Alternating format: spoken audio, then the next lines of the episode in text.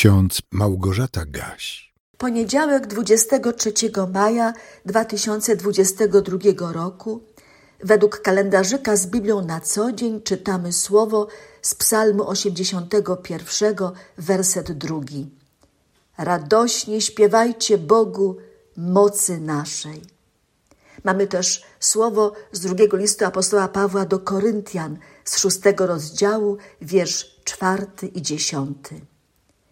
We wszystkim okazujemy się sługami Bożymi, jako zasmuceni, ale zawsze weseli, jako ubodzy, jednak wielu ubogacający, jako nic nie mający, a jednak wszystko posiadający. Osiem dni temu przeżywaliśmy niedzielę kantatę, która poprzez czytane i rozważane teksty biblijne w szczególny sposób zachęcała nas do śpiewania Bogu na chwałę. Dziś znowu słyszymy słowa zachęty z Psalmu 81. Radośnie śpiewajcie Bogu.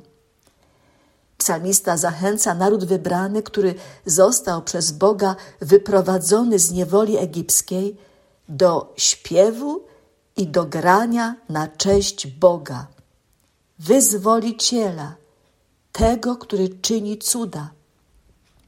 Radośnie śpiewajcie Bogu, mocy naszej. Wykrzykujcie Bogu Jakuba. Zanudźcie pieśń i uderzcie w bęben – w mile dźwięczącą cytrę i harfę. Zadmijcie w trąby na nowiu, w pełnię, w dniu święta naszego, bo taka jest ustawa w Izraelu, nakaz Boga Jakuba. W psalmie 81, z którego pochodzi nasz dzisiejszy starotestamentowy werset, wymienione są dowody Bożej dobroci i łaski – za które naród izraelski powinien nieustannie dziękować. Posłuchajmy, co Bóg mówi do swego ludu. Zdjąłem brzemię z barków Twoich. Dłonie Twe są wolne od dźwigania koszów. Gdyś mnie wzywał w niedoli, wyzwoliłem Cię. Odpowiedziałem Ci pośród gromów doświadczyłem Cię u wód Meriba. Słuchaj, ludu mój, upominam Cię, Izraelu, abyś mnie słuchał.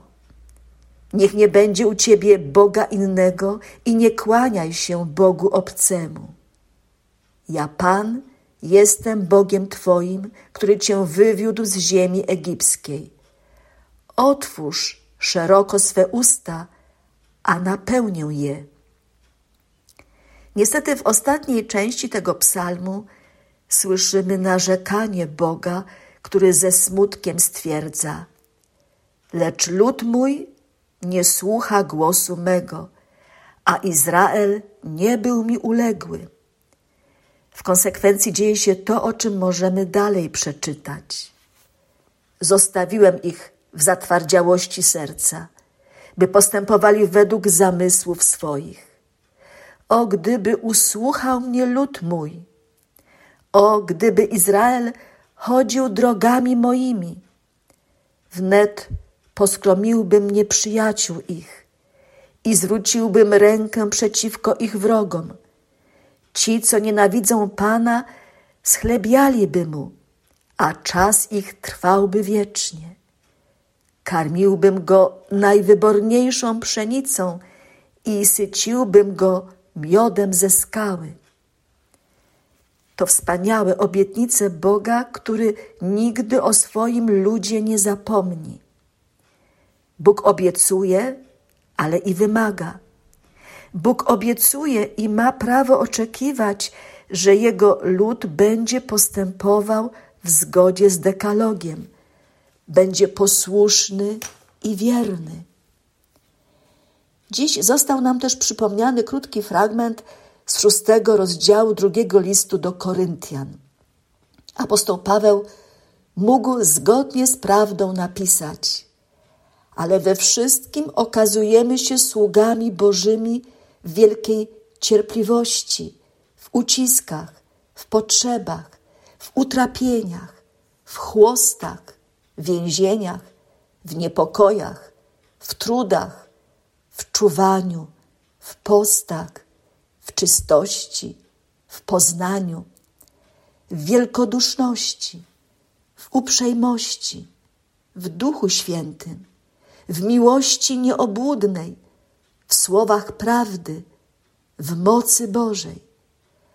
Jako nieznani, a jednak znani, jako umierający, a oto żyjemy, jako karani, a jednak niezabici, jako zasmuceni, ale zawsze weseli, jako ubodzy, jednak wielu ubogacający, jako nic nie mający, a jednak wszystko posiadający.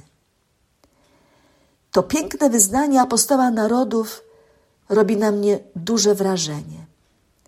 Ten człowiek od momentu nawrócenia stał się wiernym i gorliwym sługą Chrystusa, gotowym na wszystko, nawet na śmierć, bo doskonale wiedział, co go czeka po śmierci doczesnej. Wiedział, że trzeba być cierpliwym, bez względu na życiowe okoliczności. Trzeba być bezwzględnie posłusznym Bogu, a przy tym wszystkim okazywać bliźnim wielkoduszność, uprzejmość i nieobłudną miłość. Jeżeli wyznawcy Chrystusa taką przyjmują postawę, to oznacza, że pragną przez całe życie radośnie śpiewać Bogu, który jest ich mocą. Twoje i moje życie powinno być pieśnią pochwalną na cześć naszego Stwórcy i Zbawiciela.